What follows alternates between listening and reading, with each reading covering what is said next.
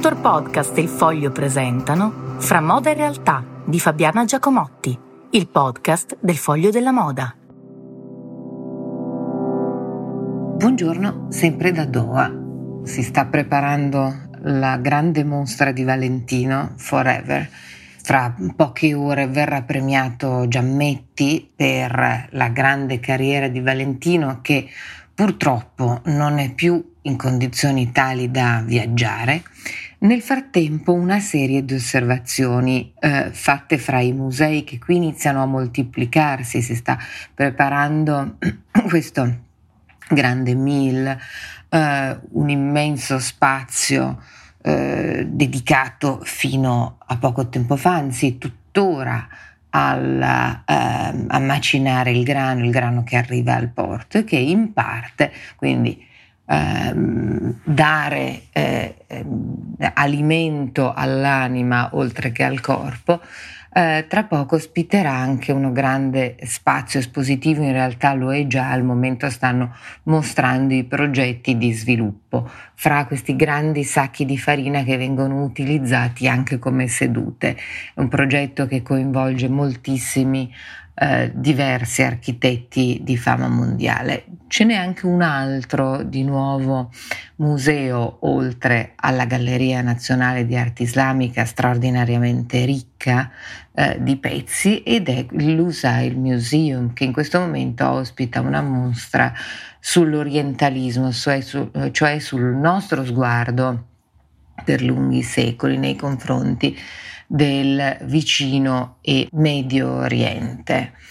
Al di là della evidente impreparazione delle guide, che qui sono solo locali e sono state purtroppo molto poco informate eh, sulla storia e anche sulle scelte che hanno effettuato i curatori in realtà bravissimi, ma si va da Tiziano a Moreau al, addirittura ai props delle, dei grandi film degli anni 50 o degli anni 2000, compreso, compresi gli ultimi Star Trek. Ecco, c'è un particolare, ed è questo particolare che in effetti non avevo mai notato,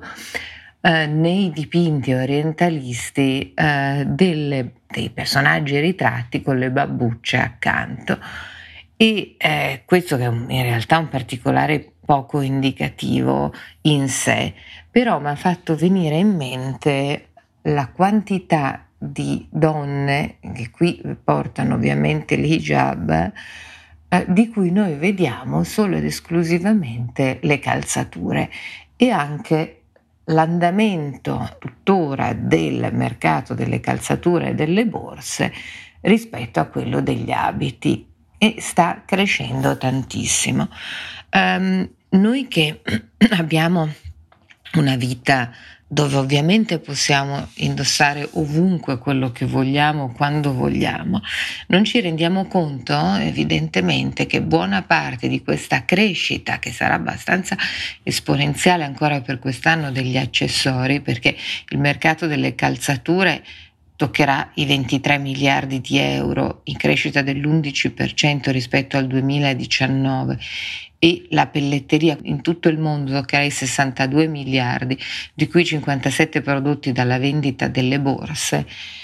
Ecco, eh, ci rendiamo conto che per una parte non eh, piccolissima del mondo, l'unico modo per mostrare non solo in casa, non solo alla propria cerchia di familiari e di amici. Um,